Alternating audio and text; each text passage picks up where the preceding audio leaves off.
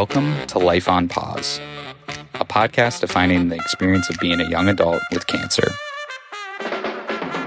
Each episode, we explore issues impacting young adults in and after treatment. Like what you hear? Have something to add? Come join us for next month's recording, the third Tuesday at 6 p.m. My name's Ryan Dellinger. I will be hosting for tonight. And just so everybody has an idea of kind of the topic, I wanted to talk about kind of like my experience with fitness and during and after treatment, both during and after chemo and during and after bone marrow transplant. And then also beyond that, like continuing my own personal fitness journey after remission.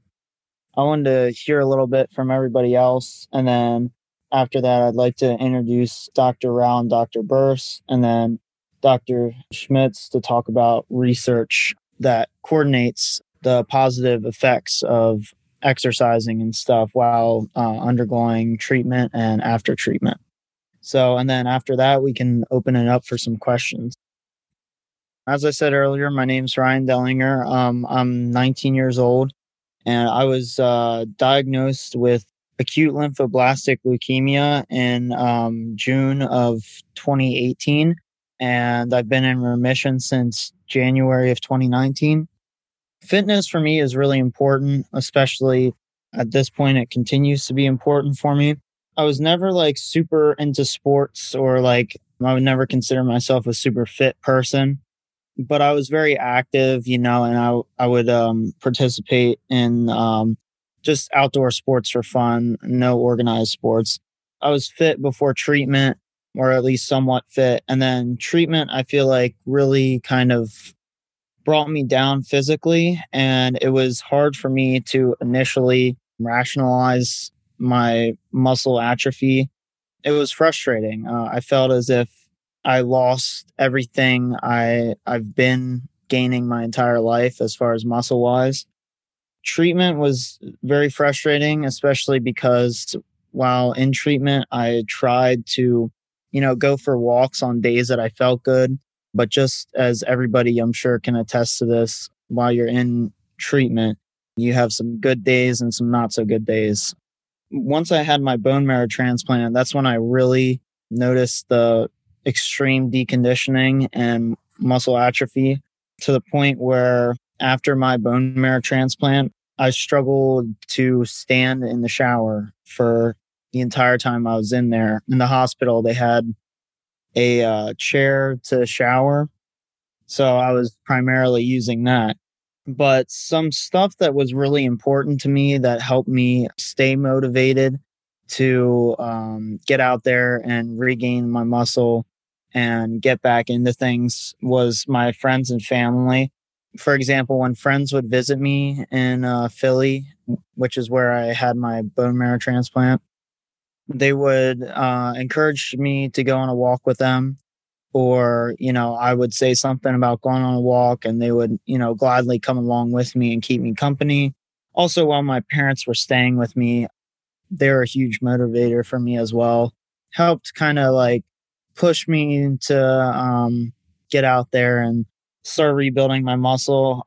And not only that, friends and family served as a major support system, being there for me morally and emotionally throughout the entire recovery process. So that right in itself was huge. Although I had some uh, days where I just didn't feel like doing anything, I accepted that and took advantage of the days where I felt better then and um, just try to put in extra work on those days. Fast forwarding to today, I kind of feel like I'm still continuing my personal fitness journey as I've been going to the gym on a regular basis, at least four times a week. Overall, I feel like it not only makes me feel better physically, I'm actually becoming stronger than I was before all my treatment.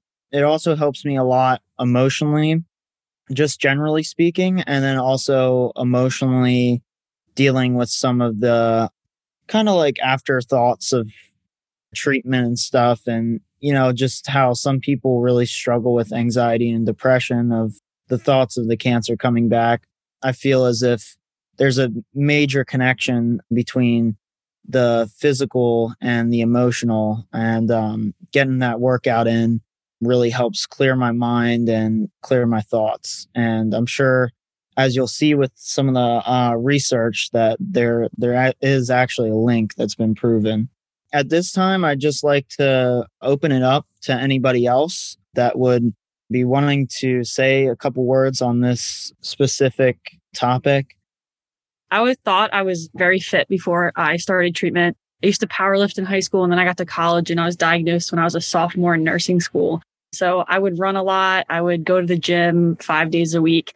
And then when I was diagnosed, I was super tired all the time, but I was really stubborn. So I remember like during my treatment, I got a gym membership and I told my family I was just going to go and stretch, just keep my muscles like in tune. Um, but I actually went one time and I tried to squat like in the middle of treatment. And I learned really quickly that like that was not a thing at all that you should do because I couldn't walk for a week and my family was super upset with me for doing that to my body because it was already stressed. It just shows that like when you're at such a limit, you just want that that little thing you can do. And for a lot of us, that's exercise. And a lot of us just want the simplicity of being able to go on a walk or going out for a bike ride when we're going through something so drastic to our body. We still want to be in control of our physical limitations, even though sometimes we aren't.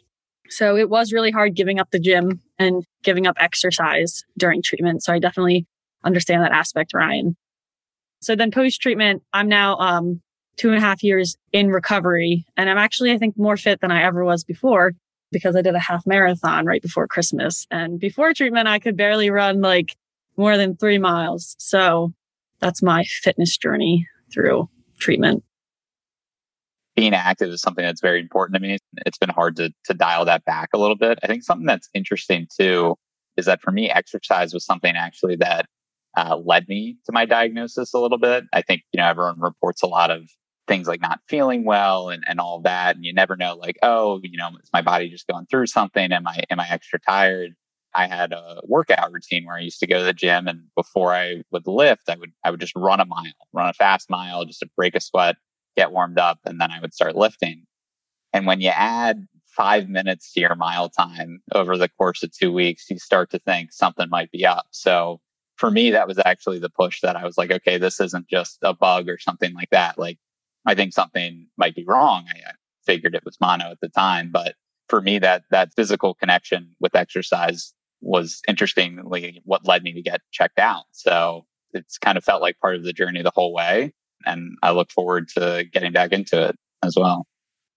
A struggle for me initially was when I was done my first round of treatment very young. So from about eight, just at eight and a half years old to probably just under 11, or I guess just over 11. And then relapsing two years later. So I'm starting to get my strength back and starting to do that. And then it comes back. And then it was kind of like full speed ahead. How do I recover? And I remember in the hospital, one of the biggest things going through bone transplant was to stay moving. And it wasn't like, you know, anything other than I, I, needed to stay moving because that was the best outcomes that I had. And I had a stationary bike and we were playing Xbox Dance Central. And I remember having a putting green in my room and there's just so much going on. And that was like Ryan said, the constant motivation from everyone. And I would agree with Lexi now. I'm, I'm beyond stronger than I ever could. I think I go to the gym six times a week, maybe. Like it, it's pretty consistent now. And, and, and I think like Ryan said too, it's a mental thing. It's one of those things where you have the opportunity to take control of how you, you know, feel and how you look and just all those other things I think that have been very important to me and, and trying to get above a baseline that I ever thought I could have gotten, gotten through is, is what I think my fit physical fitness journey and just trying to find new things. I think that's one of the biggest things for for me is getting in a routine but not getting in a routine and trying to you know do other activities that we can throughout everything um, which is really critical i definitely resonated with what ryan said about not being able to shower i definitely had points where like if i sat down on the ground i couldn't stand up myself and i was also anemic for a lot of my treatment as i'm sure many of you were which makes just any physical activity really hard when you can only walk like a block without having to like stop and catch your breath. Before I was diagnosed, I was in the best shape I've ever been in. I was taking dance classes and going to the gym a lot. Now because of the pandemic and I have an immune deficiency, I don't especially feel like it's safe for me to go to the gym. So that's been disappointing because it was something I was really looking forward to kind of like incorporating back into my life. And there's definitely other ways that I found to exercise, but I miss like being able to go to a gym. So, probably the thing I guess I most experienced was I was a very naturally stubborn person before. I guess I'd be like, oh no, I can do that. They put alarms on me for a lot of times because I wouldn't listen. And then I learned how to turn off the alarms and I would get in trouble for that. And like I had a lot of like physical therapy too. And, and one of the exercises was learning how to um like fall right, I guess. You know, how to like reposition yourself in a better way because I was in a wheelchair for part of it. And I had the shower thing too, where I couldn't stand up to take a shower. So that was particularly difficult. Yeah, I kind of relate to a kind of a mix of what everyone said. Before my treatment, I wasn't really in like the best shape, but in my head, I was like, I'll, I'll figure it out later. I'll get around to getting in shape later in my life. Then I got sick, and in my head, I knew that I needed to get better, like now. I remember probably two months into my treatment, and I was doing, like, I couldn't stand up to shower. I needed my dad's help to get from my bed to the bathroom. I remember the one day I was like, you know what? I'm going to try to get some kind of a workout in in my room. I tried to do one push up, fell down, and I was in so much pain. I was bawling. My mom came in, and that kind of just knocked me down a few pegs. And for the next couple months, I I didn't even try because I knew well, I thought that it wasn't going to get any better, but then obviously it has gotten better. And I actually rang the bell in December. And since then, I've been starting to eat a little better. My girlfriend and I have actually started like working out together, motivating each other, trying to get better together. So it's been a process, but if this is what it took to get me in shape, then that's what it took to get me in shape. Before my treatment, I was a three sport athlete. So I played softball and basketball and volleyball, and I really liked hiking and everything. The one symptom I was having was I could not breathe when I was going upstairs. And I'm like, okay, seriously, like I've been a year out of high school. Am I this much out of shape? Like what's going on? Then, especially through treatment, I was having a lot of issues. I was still like going to college. So I was having issues walking around campus.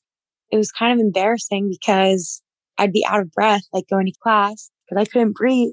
I'm also stubborn. So I kept pushing through and I kind of ignored my body a little bit, trying to, you know, keep up with my friends and stuff. And now I'm a year, I'm a year in remission almost. So I've been starting to get back into the gym and back feeling strong, I guess. That's exciting. It's definitely hard going from one extreme to another.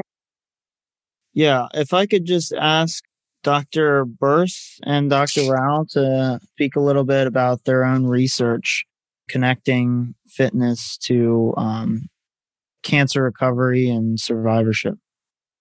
Thank you all so much for inviting me. I really appreciate the opportunity. And I'm not a doctor yet, but I will be next year. Um, I'm still a grad student. I'm a fourth year um, Doctor of Public Health grad student at Penn State College of Medicine. So I'll talk a little bit about like my cancer journey and then I'll get into like some of my research. So first, I was born and raised in Dallas, Texas. And so that's where I completed my treatments and I was diagnosed with breast cancer in 2015. So that's like a few years ago. And I was 25 years old at the time, very healthy. I didn't have any like major health issues or any other major surgeries before my cancer diagnosis. Before I started my treatment, I actually cut like my hair off to where it was like a low kind of haircut because I knew I was going to like lose it. That was like my way of preparing myself um, mentally and like emotionally for what was going to come. So I went through six rounds of chemotherapy plus targeted immunotherapy every three weeks. And um, I had breast surgery, I had reconstructive surgery, all of that. Um, and then after my surgery, um, I went through multiple rounds of immunotherapy. I think it was like used as basically like a maintenance drug. I did multiple rounds of the immunotherapy after like all of the other treatments, and it also helped my hair to grow back. So that was, you know, nice. And then as far as like side effects and symptoms, you all mentioned um, some of the side effects and symptoms, so I can relate to those things. I also experience fatigue, but I'm like, I've always been like tired, like even before the cancer diagnosis. So I don't know. The question is, did it get worse over time? So I would say somewhat. Also had anemia. So when I was exercising, I could really feel the effects of that. And to where I was like, almost like I felt like I was going to pass out. I only like vomited once, like during my treatment. So there wasn't, I wasn't like vomiting, you know, very often. It was just that one time. Hair loss. So I still lost all of my hair, even though I cut my hair at the beginning. And I also had like muscle spasms, but no major like side effects or symptoms or anything like that. Before and during after my cancer treatments, I did and continue to engage in physical activity. And so while going through my treatment, I actually was a personal trainer at a local gym. This was in Dallas, Texas. So I had several clients and, you know, I was helping them to achieve their fitness goals while they were helping me to stay positive and get through the treatment. So that was kind of nice. As far as physical activity goes, it has played a major role just like in my life and health. Um, I was a track and field athlete and I have been running track since I was like seven years old. And so I think that my active lifestyle kept me healthy over the years, which is why I don't think I had any other like major health problems. And physical activity, just in general, has just so many benefits. I think it helped to improve my survival. It helped me to manage, you know, the cancer, manage my side effects and symptoms from the treatments, manage my weight, um, also improve my mental and physical well being, improve my mood, reduce my stress levels. I mean, the list just goes on. So um, I also think that physical activity helped me to tolerate the treatments better because I never had to miss a treatment or skip a treatment um, I received the full dose of each of the treatments. So now I want to talk about like my research. So based on my personal experiences, I know that like being active contributed to not only my survival, but my quality of life. And so there are different definitions for like quality of life. If you think about it, so it's the degree to which we believe or you believe that you're healthy, you're comfortable, and you're able to enjoy life. And so quality of life and survivorship is understudied. And the cancer survivor population is increasing. So it's important to study quality of life and survivorship, just like we study other cancer outcomes like mortality and survival, to really have like a complete understanding, the full picture, and have a complete understanding of the various issues that are experienced by cancer survivors. So thinking about like how cancer and cancer treatments impacts quality of life. What are the needs and concerns of like cancer survivors? And then how do we address quality of life among cancer survivors? And I think one way to address quality of life among cancer survivors is through engaging in regular physical activity. So this has led to like my research that I'm doing today. I'll end with this quote by Alexis. Um, I think the last name is Carrel. And the quote states that quality of life is more important than life itself. At this time, if I could just hand it off to uh, Dr. Rao to say a few words?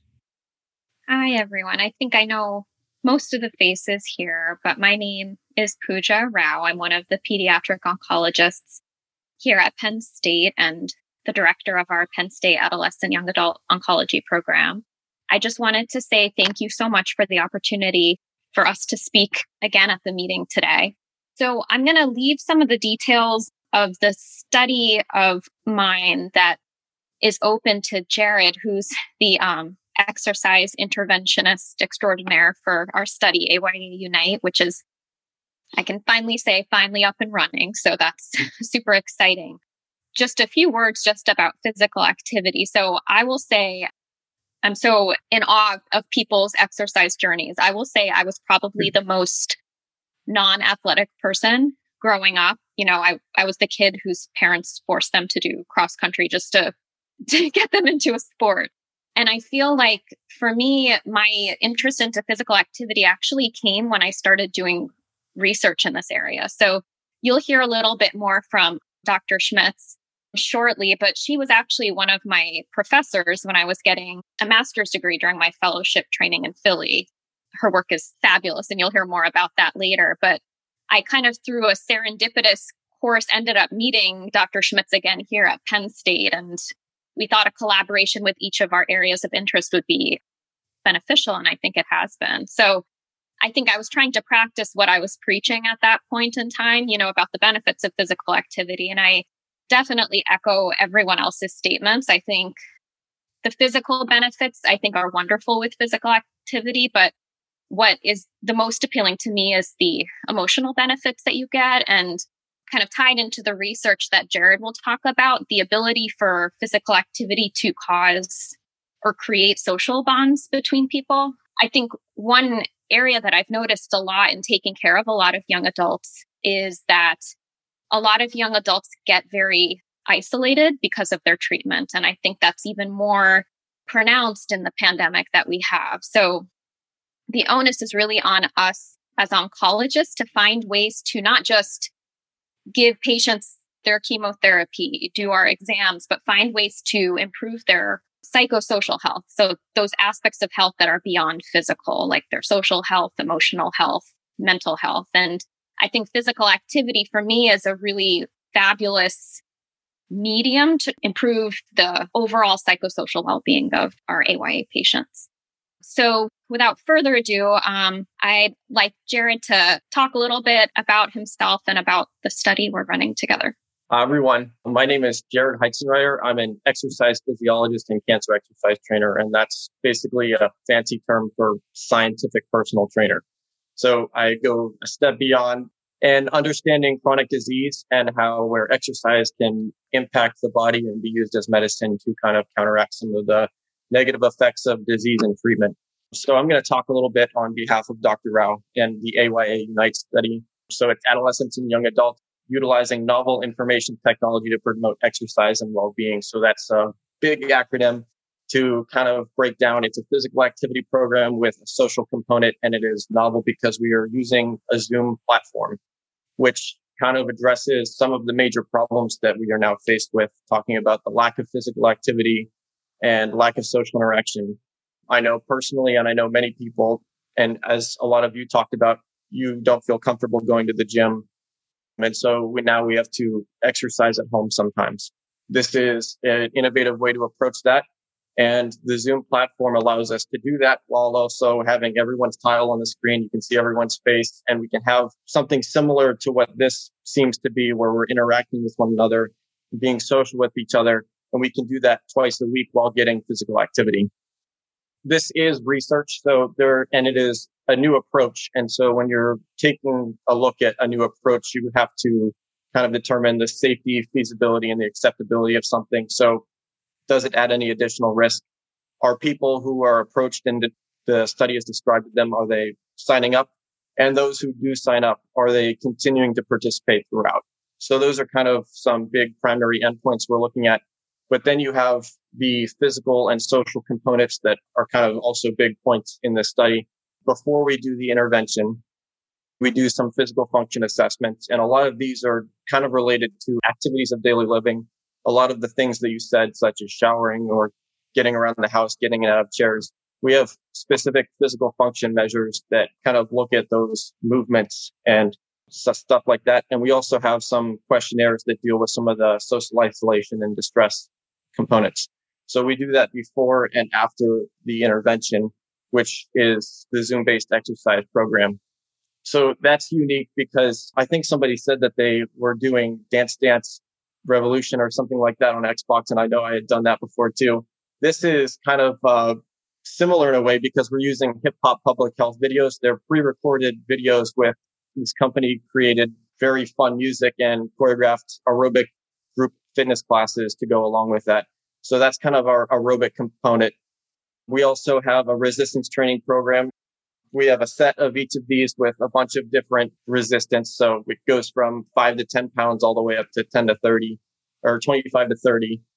And so we can do a full body routine covering all the major muscle groups to make sure that we're addressing any imbalances or issues that might be present while also kind of taking a full body approach to overall strength, wellness, endurance, and health. AYA Unite is looking to recruit 15 to 21 year olds. And we are currently recruiting people who are undergoing active treatment or within one year of finishing treatment.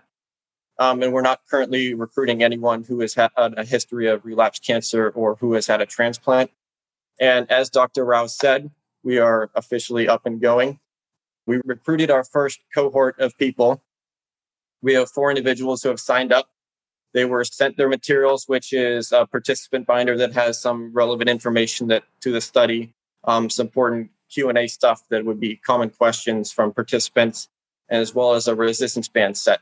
We've begun the initial assessments. I actually just completed the first assessment today where we did some of the physical function stuff and we sent out the questionnaires.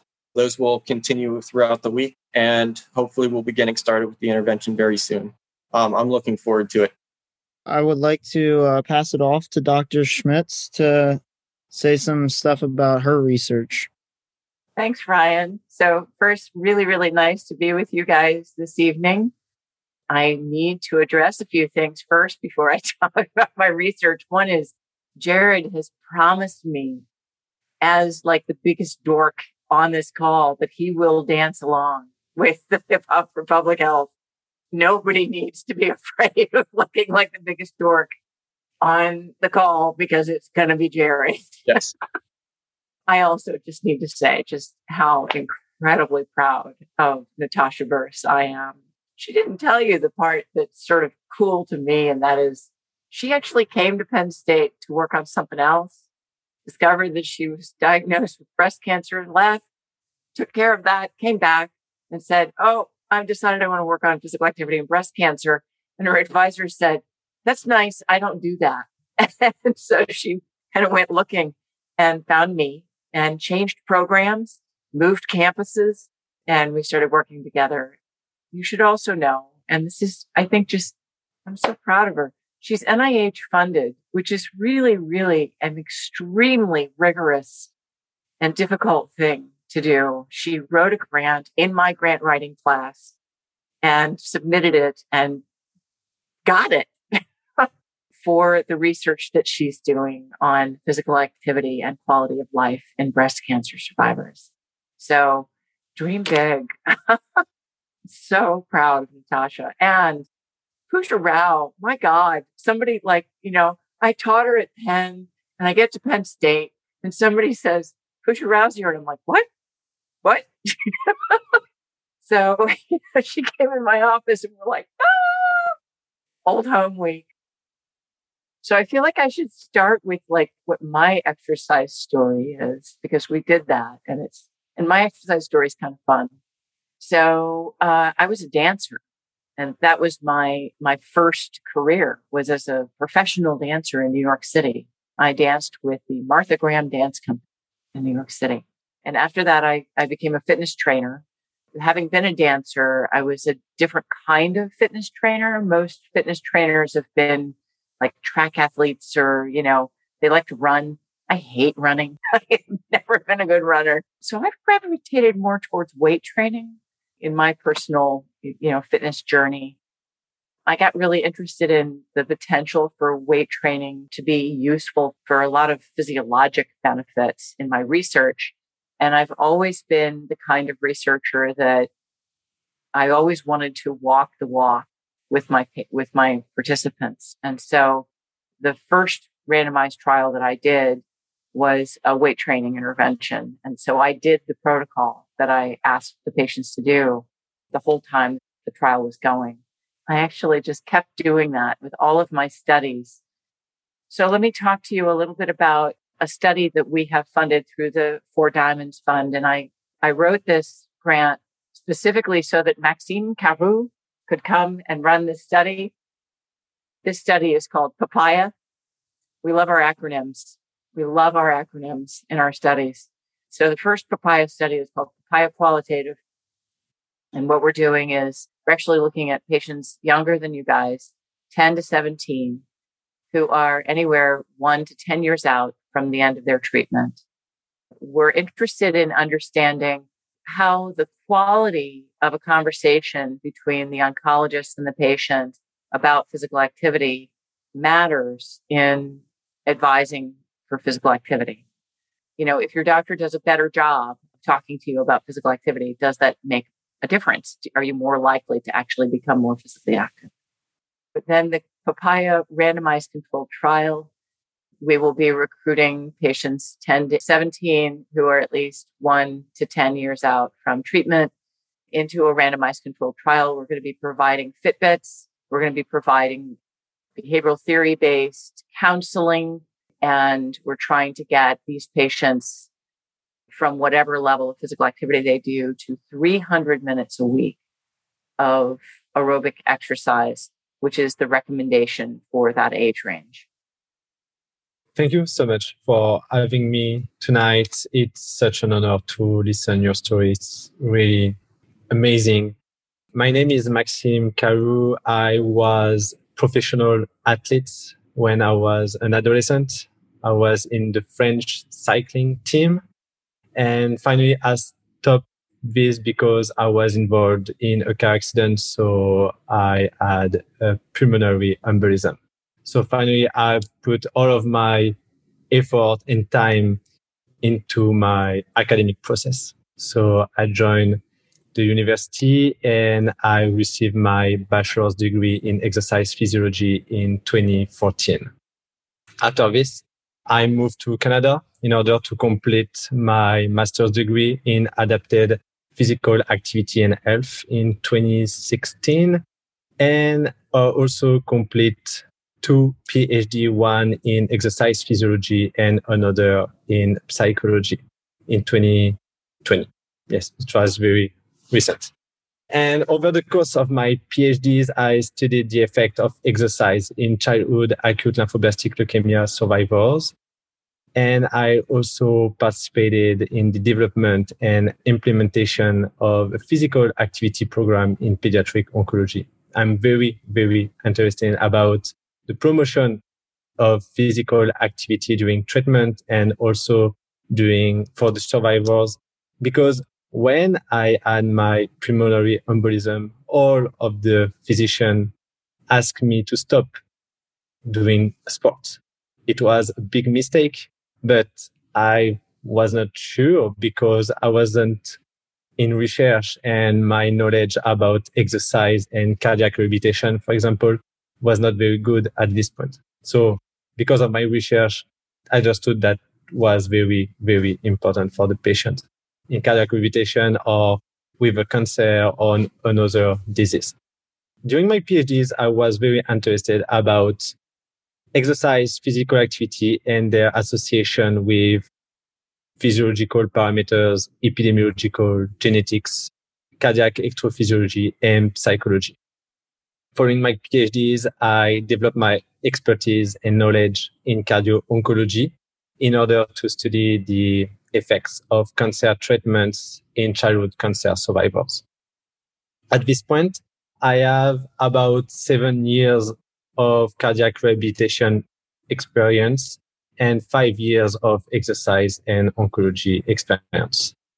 I joined the one group and the Dr. Schmitz's lab three weeks ago after a very, very long process to continue my research in exercise and oncology in adolescent and young adults with cancer and also with survivors. So thank you so much for having me.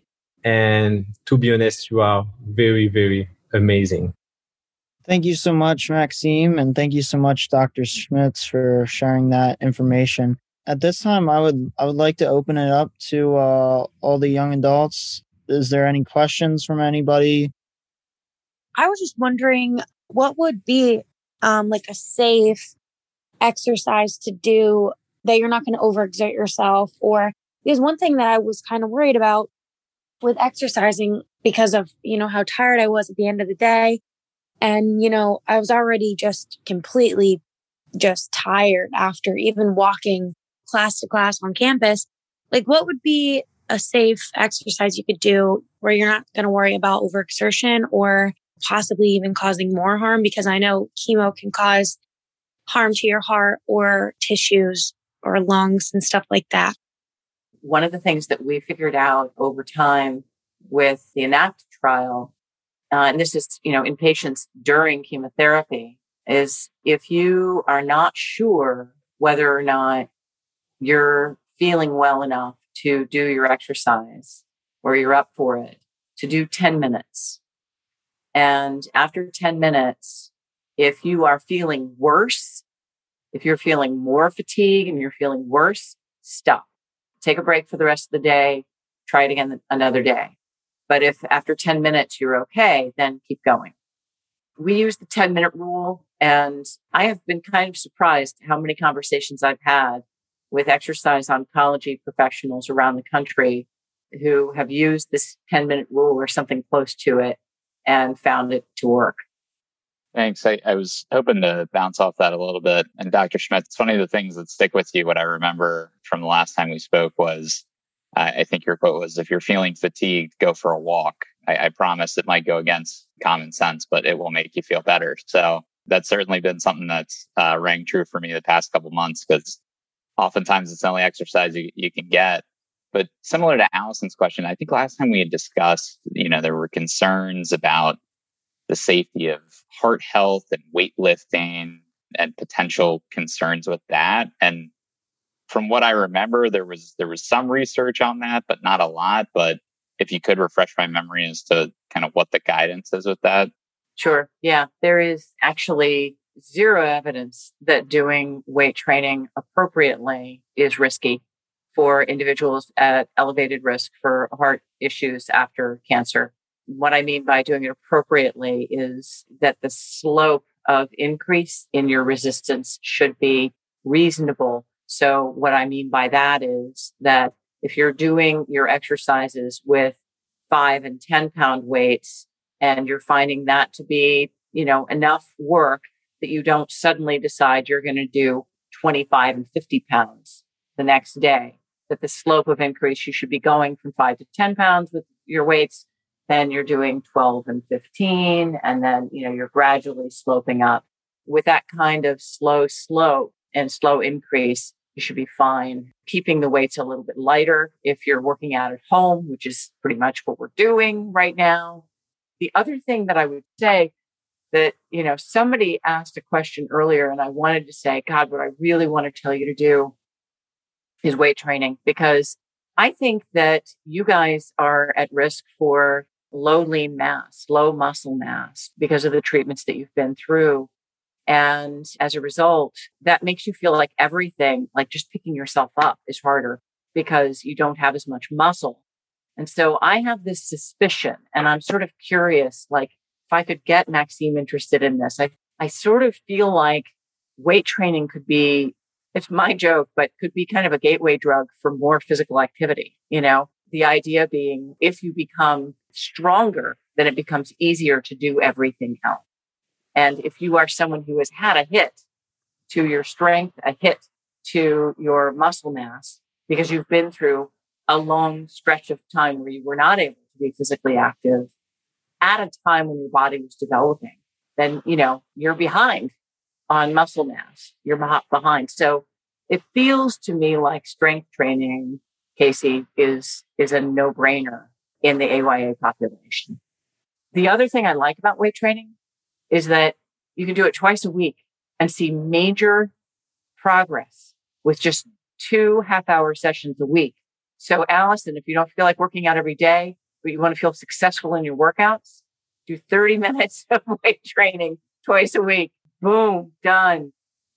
And to kind of go off of that idea, I a great point that got made to me after the last podcast that we had about physical activity is is that sometimes I feel like patients hear different things from their oncologists, myself included, and someone who's like trained in exercise science about what's safe and what's not.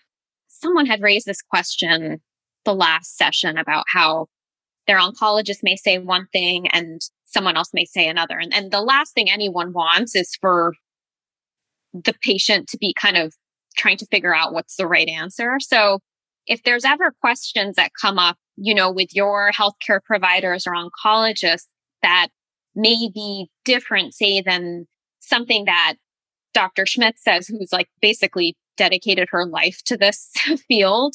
That's always helpful for oncologists to know about. And I would encourage your oncologist either to reach out to me so I can put them in touch with Dr. Schmitz or find a way to kind of promote that dialogue. Cause I would hate for anyone to feel like, well, I don't know what the right answer is, so I'm not going to do anything. You know, that's like, I, I don't think anyone's goal. And I'm seeing this as an oncologist. Physical activity do's and don'ts are not a part of our training. I've learned more from Dr. Schmitz since I've been here at Penn State doing my research than I did in all of my oncology training. So sometimes the default answer that oncologists give is to just, well, the safest thing would not be to even try to endeavor to do anything. And it's coming from a good place, but maybe that's not the best answer and it could be explored more. If you have a question, if you're getting cross wires, you can email the one group and we have consultation hours every week from Jared and Beth Kansky, who's the other exercise trainer with the group. Don't use it as an excuse not to exercise. Seen so many transitions throughout the pandemic. Curious kind of what the future of gyms and exercise classes look like. Okay, so the first thing to tell you is that the nation is anywhere between 15 and 27% less active as a result of the pandemic, depending on the study. There actually is, of course, you know, all those Fitbits that people wear, all the, you know, my Apple Watch, you know, all of those things are collecting data. And so you can collect the identified data and you can look, what did it look like a year ago? What does it look like now? So doing that kind of analysis, what we find is, you know, again, depending on the data set that you're looking at, anywhere between 15 and 27% less active. So we really are less active. And unfortunately, we're not eating any less. I don't know about you, but really enjoying elastic waist pants these days, uh, despite the working out six days a week. You know, there is great news about if you've been vaccinated, then you're better able to find yourself in less quarantine conditions. But the ID docs that I have been listening to are talking a, a whole lot in ways that are much more complicated than I understand about the number of genetic variants that have, have developed of COVID and the fact that that occurred in part because we weren't masking and because the cases, you know, went up so high so fast.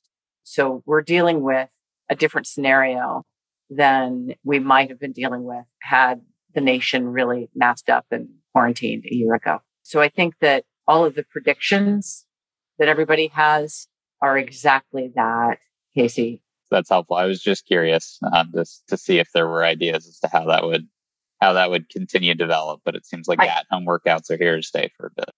Thank you for sharing that. That's pretty incredible stuff. As far as the study with children and or children going through cancer, how do you plan on educating the parents? Like, what's the barriers, I guess, associated with that? You're looking at a 10 to 17 year old age, and the majority of them, I would say, are not self independent. The education of the parent process is going to take place before the individual would sign up for the study. So, um, any questions they had about safety or goals or participation, that would all be answered beforehand. We give an opportunity to describe all aspects um, that would take place, whether that's the physical activity, the social part, the Zoom based portion, or even the questionnaires. We present all of that up front and then we give them time to ask questions, get all of those answered, and even, you know, discuss as a family if they think this is what's best for them and if it's something they're interested in. And then at that point, we would pursue with the intervention. Well, a huge thank you to Ryan. I really didn't know how you were going to do it. I thought it was very ambitious and you just guided us through really lovely. Thank you so much, Ryan. And thank you all to everybody that came. Thanks for listening to Life on Pause. Ideas or suggestions for future episodes? Feel free to share them with us. Join us for the next recording on the third Tuesday of the month. Until, Until next time. time.